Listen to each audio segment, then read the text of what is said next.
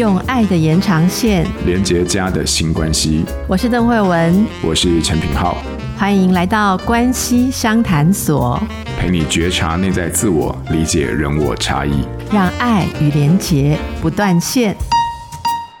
嗨，各位听众朋友，大家好，欢迎来到关系相谈所。我们一周一次在线上交流的时间，我是品浩，慧文好，品浩好，大家好，我是慧文。是，不管就是在我们的许愿池啊，哪一边的许愿池还有回馈区，其实我发现我们听友的回应都蛮热烈的哦，尤其是讲到关系中的、啊、教养中的等等。那在这边，其实我们非常感谢大家的这个回应，还有给我们的一些肯定啦。那不管是小编还有我们都有在看大家的一些回馈，那也就是从每一位听友的这个回馈当中。呃，其实有非常多的东西都作为我们一些改进，或者是持续在调整，或者是在进步的一个动力跟鼓励。那尤其是在这一次我们的节目当中，我们有一位听友，嗯，他不只是想要回馈，而且他也想要在这个节目当中提出他个人的一些困扰。哈，这位听友呢叫做鱼丸，然后呢，他想要询问的是哦，工作方面的人际关系哦，那同时也要向邓医师。聊表仰慕之意，好，我把它呃稍微跟大家分享一下，因为我觉得这段话其实呃蛮好蛮重要的啊。亲爱的惠文医师，我非常喜欢您的所有节目，从国高中就开始收看您作为来宾的电视节目，那内容都成为我的养分，陪伴我度过人生或人际上的难关。那我是一位幼儿园老师，搭档常会想要修改我的创意，以符合他的框架。我的意见也啊、被他反驳，无法实现理想幼儿的图像，那自己感觉没有成就感。而我调试后，尽我的努力，尽量去配合他，也试着要常鼓励他。但我最近发现自己常犯一些小小的错，但想清楚就知道不应该这样。我不知道自己是怎么了，好，那要如何避免？我不晓得能否在节目上聊聊。那。呃，您像大天使一样非常照顾我们，感谢爱你的粉丝鱼丸敬上。好，那慧文，你有什么想要先针对鱼丸所提到的对于你的仰慕以及回馈做些回应的吗？呃，我只知道我很喜欢吃鱼丸，好，不能这样子。好，那个 鱼丸，谢谢鱼丸你的鼓励啊！哈，我其实从鱼丸讲的这一段话。我看到几个重点呢，第一个是，呃，这位幼儿园老师鱼丸哦，你有理想幼儿图像，我觉得是很不简单。就是，嗯，您是幼儿园老师，可是这个每天要做的工作里面仍然这么的有理想性，而没有变成一种好像常规化或者说麻痹呀。我觉得光是这一点，我就相信鱼丸是一个很有热情的人。那我我不知道你说犯的小小的错误是什么意思？好，可能是是不是只在跟搭档沟通的时候有这个关系上的小错误？好，品号猜猜好像是这样意思，对不对？前后文。我我感觉像是相处上有一些小错误啊。那呃，哎、欸，我我觉得这一句话说不晓得自己怎么了，如何避免哦？我真的相信鱼丸应该常常听我们的节目，因为我们最喜欢先检讨自己怎么了啊。其实不是说怪自己，而是从自己找到问题是安顿情绪最好的方法。我们都知道，呃，这个是呃，应该说心理疗愈比较。针对个人比较往内去看的一个特色，所以我有几个联想哦，就是第一个，如果自己很想要用理想的方法来教学，那呃，这个理想会很理想，就是跟一般的主流有点不同嘛。好，就是你自己也用理想来称呼，表示这一定比一般人的做法可能有更前前面一点。所谓前面，就是说可能你呃有。参考一些更先进的做法啊，哈，或者是说理论上啊，你更想实践一些比较难实践的东西。所谓理想性就在这里，那理想性跟一般人会有落差，这是我们常常遇到的问题。所以我我会想，呃，最重要想要送给鱼丸的一句话就是说，如果你觉得你自己在建构或在实现一个。比现有平均值更高的理想，那么应该要有配备的这种呃心态，就是会跟其他人有一点落差，所以怎么在这个落差当中，呃，我们可以让别人看到这个愿景的好处，可能就要花很多的心思，甚至是更多的心思。那如果别人真的没有办法赞同，然后他又比较强势的话，哦。呃，一种就是说很明确的告诉对方你的感受，好，就是说你想你想要这样做的原因是什么？可能找一个机会跟他沟通。如果长期这样做的，呃，就对方长期这样做的话，我我会觉得应该要找机会谈清楚。不行的话，那你的理想是不是应该找另外的人搭档啊？也许也许现在这个搭档有你们必须完成的任务，不是说拆就拆，但是你想要执行的。理想如果是必须跟另外一个人呃一起做的，那他不不认为这个很理想。经过沟通，如果你讲给他听，他还是不愿意思考、不愿意接受的话，那就表示对他而言那不是理想。这时候两个人的方向不一样，我觉得你应该要慢慢的另外去寻找适合打造那个理想的另外一群伙伴，然后也许假以时日，你们会累积出一个呃不一样的东西。那就像是。啊，你就像说我们主持节目也有遇过不合的搭档啊，就是说可能我们想要讲，呃，往自己内在去看，然后有人一直要讲，一直要求我要讲三种搞定对方的方法，那慢慢的我们也是会拆火。如果大家有偷偷观察，我过去那么十几年来做节目，诶，跟什么样的人，我们的。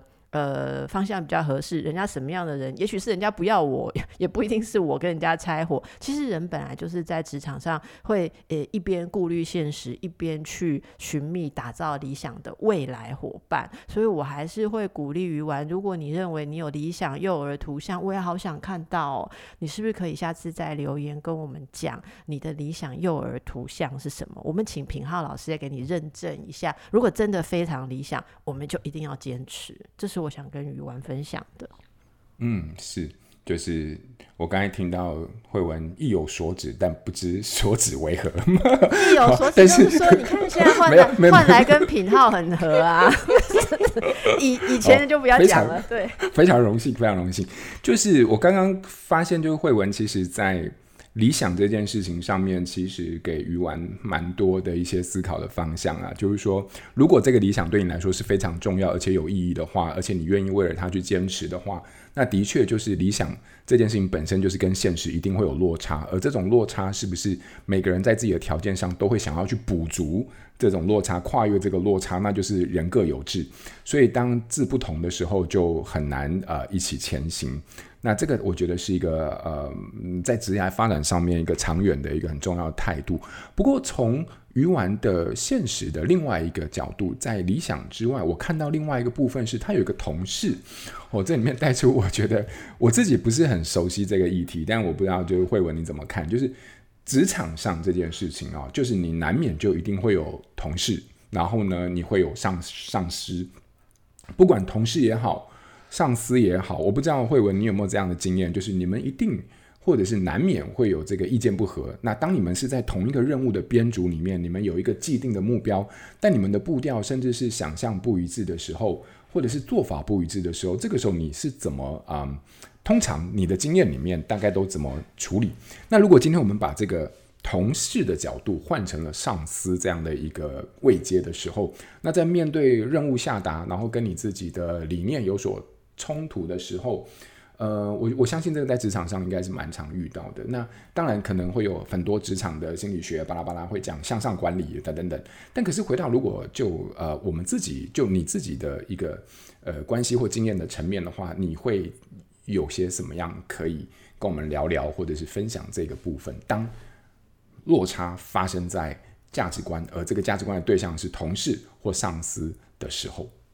我先讲哦，我自己其实因为我的工作性质的关系，其实我都是单兵作战，所以说我单兵作战的时候，然后我又是一个呃行动心理师，所以说你我我的选择非常多，就是呃这边我待不下去，我走，对不对？你你的意思就是你从来没有跟人不合过，就是很骄傲呢？我我没有没有没有，我先说我有不合过，而且我我我觉得呃我跟我这个人的原则大概是这样，就如果没有触犯到我的底线的话，其实我的 tolerance 就是我的。那个呃阈阈值其实蛮大的。可是如果这个是我的底线的话，其实我会蛮直接呃表达。那我可是我出社会这几年下来，我发现我直接表达之后，就是我分朋友就越来越少了。哦，所以所以后来我变变成自由呃这个 freelancer 了，对不对啊？就自由业了哦。所以说这我不知道，就是说我我我我这我的经验，但我你怎么看？我哈以前在精神科医师的工作上，呃，就是还在医院的时候，因为我不是行动心理师，不是像品浩这样，我是在医院工作的精神科医师，所以我们团队团队感非常强。其实从我最早还是住院医师受训的时候，就会发现说，你想要怎么处理一位个案，或者说治疗上有什么呃做法哦，不是你一个人可以决定，因为你要想说这一个做法，呃，对，比方说对护理人员而言，他们看的是。不同的面相，好，假，我我举例而言，假如有一个呃病人，他每一次症状来的时候，就会呃，例如说想要撞墙，好，那呃，可能医师这边的讨论，我们了解他内心深层的意义，会觉得他想要伤害自己的时候，是因为什么样的冲动，所以在这个时候，希望有人可以陪他执行一些认知行为上的操作，让他找到一套方法，可以冷静下来。好，然后呃，或者是让他在比较保护性的空间里面，还是说药物上面剂量呃快速一点，要让他奏效，这几个层面可能呃治疗团队就会一起来讨论嘛。好，可是在这个团队里面，你你会发现每个人都有他自己的在意的点，或他最专长的点。那好好，可能有的人会觉得说，哎，他这个。主要是长长久久，他要学会行为的自控，所以每一次就要有人去陪他执行那一套认知行为的操作。问题是谁要去？如果你不是那个一直要去陪他做这件事的人，好，例如说我是医师，我觉得啊要不要下太重？然后我就说，那他如果发作的时候，就是要有人陪他去做认知行为的调整。问题是那些人如果是护理人员的，那护理人员会觉得说，哦。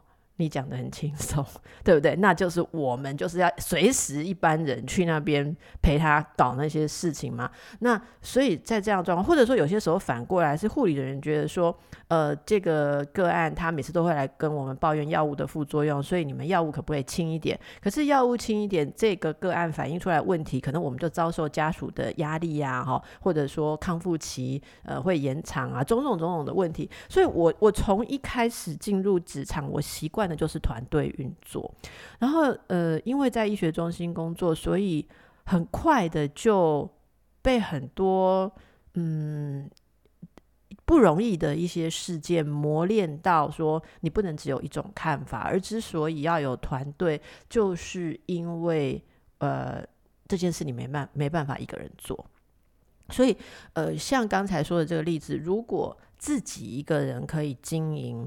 一个幼儿园还是自己一个人都不用别的老师，你自己一个人可以用你理想的方式去教幼儿，那你当然是执行你的理想。可是问题是，如果你一个人管不了那么多的孩子，你就要聘一些人来，然后希望这些人来执行你的理想的时候，这时候问题就来了。如果如果这些人想象的版图不一样，然后或者是说，呃，要执行这些方法的辛苦对他们而言太大，好，那甚至有些人他对这个工作的。想象不是一生的志业啊！我们人生很多阶段，呃，在一个工作岗位上，其实是好像一个过渡。有些人坦白说，我们有时候会遇到一些同事，他就是把这个工作当做过渡。他，然后但是有些人却是说，我这是我性命、生命志志业，所以我要把它做到最完美。那这些人在一起工作的时候，我我觉得要互相尊重。然后对我而言，我我也花了很多的。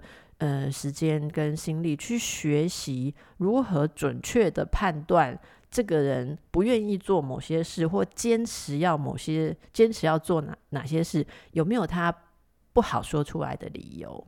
那不好说出来的理由，如果你有足够的心理敏感度，因为我们毕竟是做这一行嘛。如果你有足够的心理敏感度，那就要知道说，哦，他现在其实最在意的是哪一点，那就看你能不能针对这一点化解他的心结，他就跟你走；不能化解他的心结，那就是找到相安无事的方式。好，那我我讲多了，是我我想给大家一个心法。我觉得，嗯，像像做节目，尤其是电视节目，团队也很大，也很需要有这样子就是职场的心态。我觉得这几年来，我找到一个方法，就是要搞清楚责任还有界限。呃，就是说，呃，你自己要多做。也不见得 OK 哦，因为有时候你多做，后续带起来的整个东西，人家会被你工作也搞得比较复杂，那人家愿不愿意？所以你如果会影响到别人的，就要自己有分寸，然后要尊重别人。那另外就是呃，自己。如果你认为用某种方式自己可以少做会比较方便，为什么不用这种有效率的方法做？你一定要非常非常小心，你想象的效率是真的吗？还是只有你方便？这些东西会落在别人的头上。我想这些东西搞得很清楚，然后随时知道说，呃，不要随便预设同事是呃。有问题的，或者或者说脑子不清楚，一定每个人都有他自己的理由，所以他会愿意或不愿意做某件事。我觉得当我抓到这个原则之后，就会比较顺利啦。好，那就这是大原则。当然，这不代表说这样子的心态就不会跟别人有摩擦，因为有时候有些人是。他自己会丢东西出来，丢到我们的头上的时候，我们就必须去去设界限，或是去阻挡。那个时候他要对你生气，其实你就只好告诉自己说：对，因为他要丢的东西没人要接，他当然生气。这是一种情绪控制，好，或者说是其实用情绪来勒索你要负担他的责任。这种人际关系，我我觉得自己就要看开。好，那我我我分享一个例子，我不知道品皓有没有，我以前就曾经有过。比方录节目啊，录电视节目的时候，那么电视节目的运作通常会有人企划负责，呃，先收集脚本嘛，好，然后收集脚本之后，他们就会打电话来跟所谓的这个负责要提意见的专家讨论。哦，我们有这些素材，那你大概会想要解析哪些点？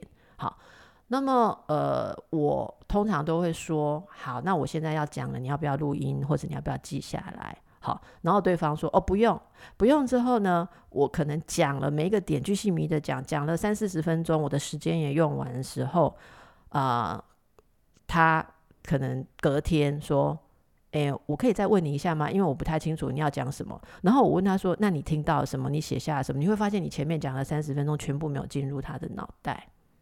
好，那。这时候有些人啊，就是某些人就会觉得说，那你为什么不录音？我不是叫你录音吗？我不是请你笔记下来吗？你为什么要这样？可是你有时候退一步去想，真的，我我经历过这个经验，说退一步去想，人家有想把节目搞得那么难吗？没有，你干嘛要讲一些不是一般人编得出来的话？好，也许对他而言，心理学非常的遥远，可是人家很努力来听听我讲了。那听的那三十分钟，他有多痛苦啊？我想他有多痛，他一点共鸣都没有，他应该是非常痛苦。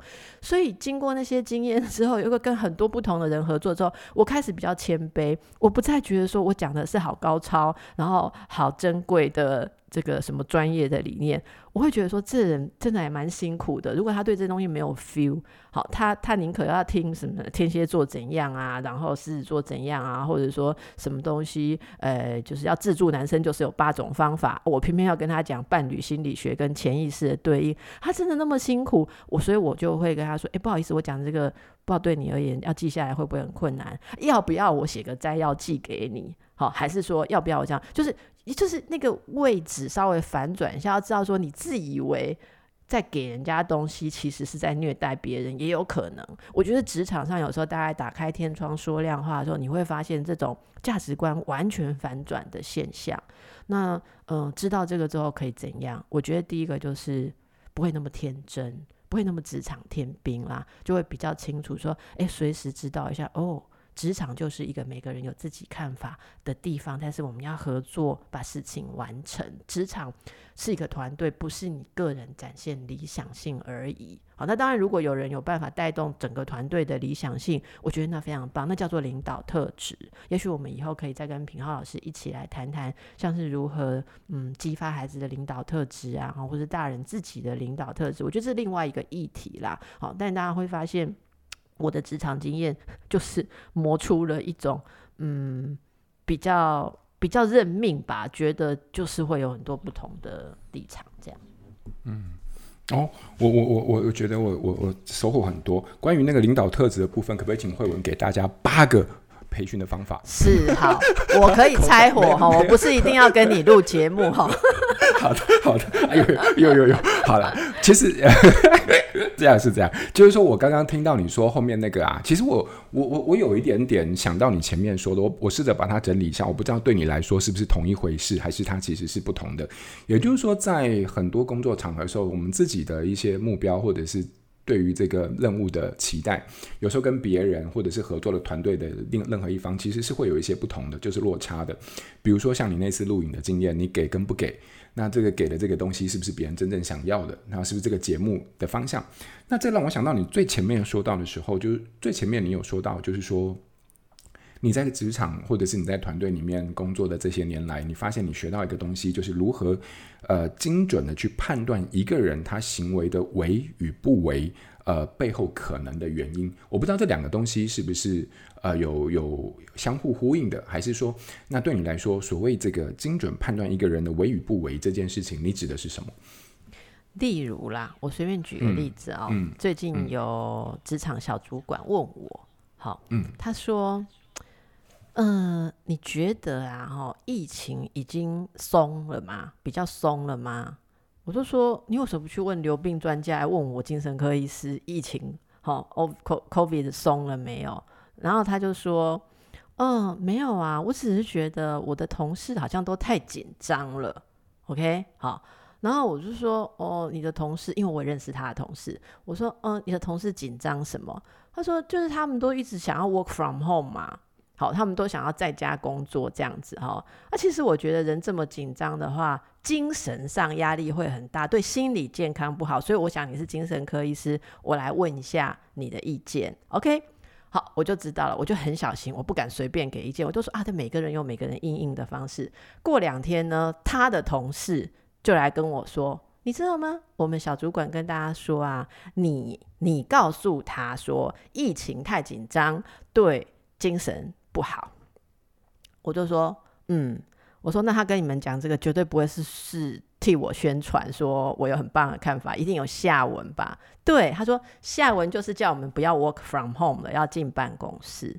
好，然后我是说，哎、我说我真的不是这样子的前后文，我并没有叫他要去跟你们讲说。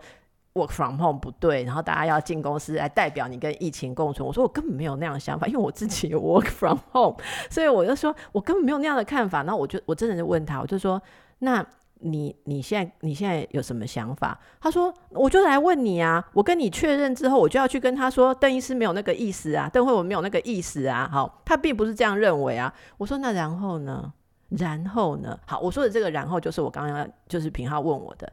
你难道读不懂吗？他就是你们大家 work from home，他作为一个主管要管理大家北宋嘛，没有办法管到，然后或者是说会造成他排班的不方便，或者做一些事情不方便嘛。那他又不好跟大家说，你们通通都冒着风险给我到公司上班，所以他就会绕来绕去，绕来绕去找一些理由，那些理由根本站不住脚。你找两篇网络的这个什么疫情时间心理调试就可以打趴他了嘛？可是问题是你打趴他有没有？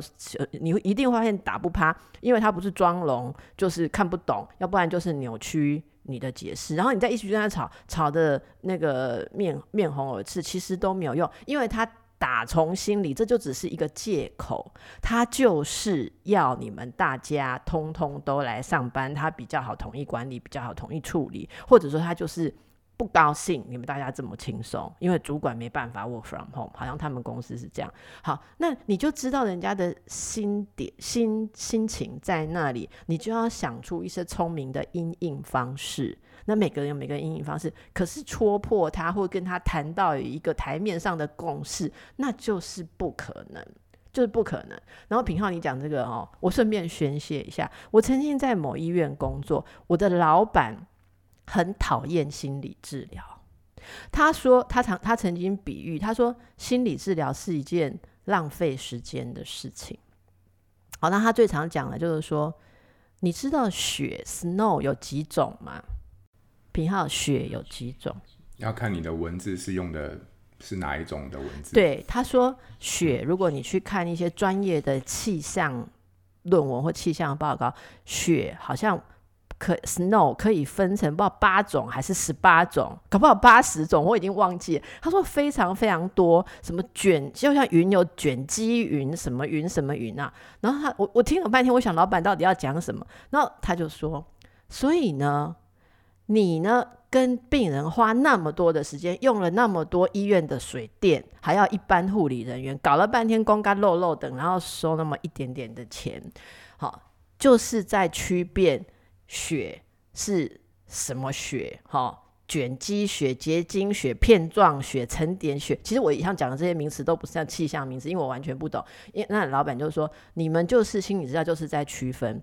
其实雪就只有两种，一种是干净的雪跟脏的雪。干净的雪就大家拍照，哦，我家的雪好漂亮，大家都来看景观。脏的雪就是要把它铲掉丢掉。啊，你田阿家里有觉得说我浪费我的生命跟这个老板开会干嘛呢？他的重点结论就最后才出来。所以为什么要区分病人？是因为老公跟他沟通不良，他们两个中间磨合的问题，还是婆婆不讲理，还是她内心有父母成长早期的创伤，因此看到她婆婆的时候会害怕。会投射，你们讲这些干什么用？就是分八种血嘛，只要分他的心情是干净脏，就他喜欢他的心情叫做野送，跟他不喜欢他的心情，或者说以北送，北送我给我一甲抗忧郁药安内的后啊。当老板这样讲的时候，我一个把心理治疗当做这么有理想性的人，我该怎么办？我每一次在那边觉得说我是本科心理治疗做得最好的医师有什么用？我老是。被检讨说我看病人看太慢，因为我在跟病人聊天，区分八种学，好，然后跟他谈原生家庭这些没有用。他说没有用的事情，而且我还浪费水电，还浪费一整班的护理人员。人家可以看八十个，我看八个的话，我是真的就是被认为糟到极点。这时候我怎么办？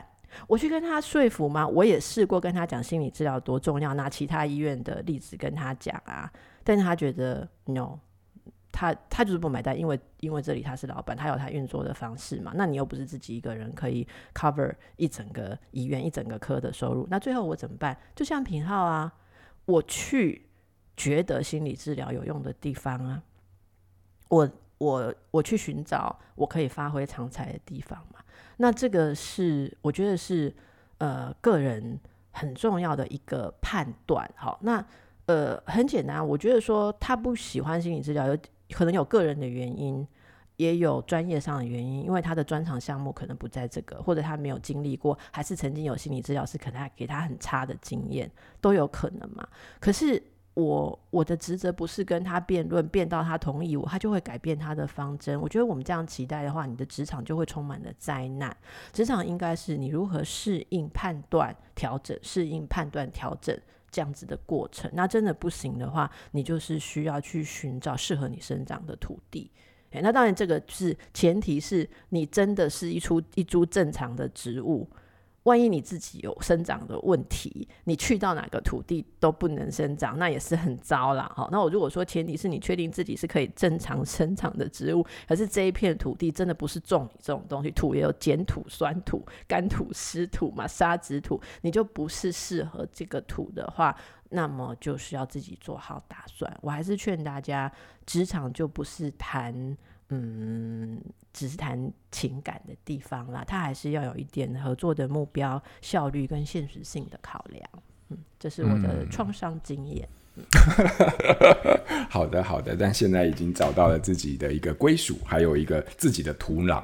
那在如果是这样的话，我们从刚刚鱼丸的发问开始，到他职场上面对的人际的，还有关于理想上的一些阻碍，到最后，其实。哎，慧文，我觉得你其实也给出了一个我们在职业发展上时候很重要的一个思考的方向。有时候就是这个环境，它就是它就是跟我这株花其实是不搭嘎的。那这个时候，其实你有更多的选择。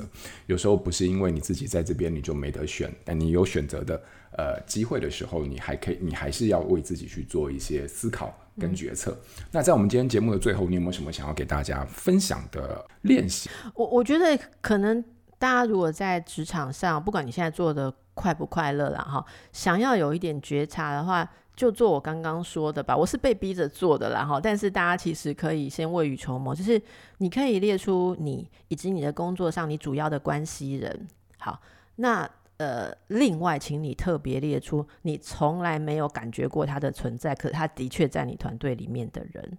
好，因为这点通通常是你会忽略，你搞不清楚你想做一件事为什么会受阻。通常那个阻碍就是你从来没有 sense 到它的存在的那一个团员或那一些 member。好，那把这些东西列出来，也许你的纸上，你的团队如果核心的还有六个人的话，好，你大概可以设想一个一个职场的任务要完成的时候，每一个人他的负责的点。最重要点在哪里？然后对每一个人而言，最方便的做法是什么？最麻烦的做法是什么？然后你花一点时间做这样功课，你就可以找出这些人当中互相牵制的瓶颈，互相牵制的，嗯，应该说冲突点呐、好，冲突点，嗯，比方说，好，我我就讲录音来讲，平常你知道有些人录音龟毛到说。嗯，他如果想一下，还是他有那个罪字，他都要剪辑师把它剪干净。然后他觉得，嗯，嗯哦，我的节目一定出去品质非常高，我听了耳朵都不会痒，就是非常非常的舒服啊。也用用一般人喜欢讲，就是哦，每个人听我的节目耳朵都会怀孕，对不对？可是他有没有想过，剪辑师会多恨他？哦，那当然，剪辑师不一定会出现在跟主持人 那个那个接触的时候，是我们自己有剪辑过，你才会知道那个。剪辑师可能会说，要当主持人最字这么多，好，或者是说讲一讲。其实我剪辑的时候，我有时候就会跟我自己私下录节目，有时候跟我的来宾讲说：“我说，哎、你你思考的时候也嘛发出一点哼哼哈哈的声音，让人家觉得你还在线，好不好？你不要每次一思考你就不负责任，好像就丢了，就就是进入自己的世界，然后我就那一段空白很难处理啦。好，好，就类似这样子的事情，所以。一般人假设我们说录，我可能就考虑到说啊，我跟品浩还有这个团队为我们提出来的内容，好，种种的在文字上面都非常的齐全。可是你有没有考虑到我们每天录音的音质，或甚至只是我们细节的一些说话的坏习惯，剪辑人员？要花多少的心思？但是他们极少出现来跟我们抱怨。即使我们现在在录音，他们都是躲在那个 那个荧幕后面，甚至我们会常常忘记怎么样对他们而言是轻松，怎么样是麻烦。如果大家在职场上混过各种位置，你就会发现，你这种人自然的对每一个同事都比较能够呃体谅，或者跟大家的关系会比较好一点，因为他就是很简单，他只是知道每一个位置有不同的脑袋。换位置会换脑袋，就就这么简单的一件事啊、那我我会建议大家可以多做这样的练习，特别如果您是主管的话，一定要知道你你发出一个理想性的指令，对别人而言，可能就只觉得你是猪头而已。好，那这个总是希望大家职场会觉得比较踏实一点呢、是。是刚刚那个猪头意有所指，但不是所指为何？好，真的吗？欸、没有啦，没有。哎、欸，所以慧文，我我觉得我我把慧文刚刚今天给大家的新练习，其实用以我自己的理解，就是说，其实你就是看清楚这个局啦。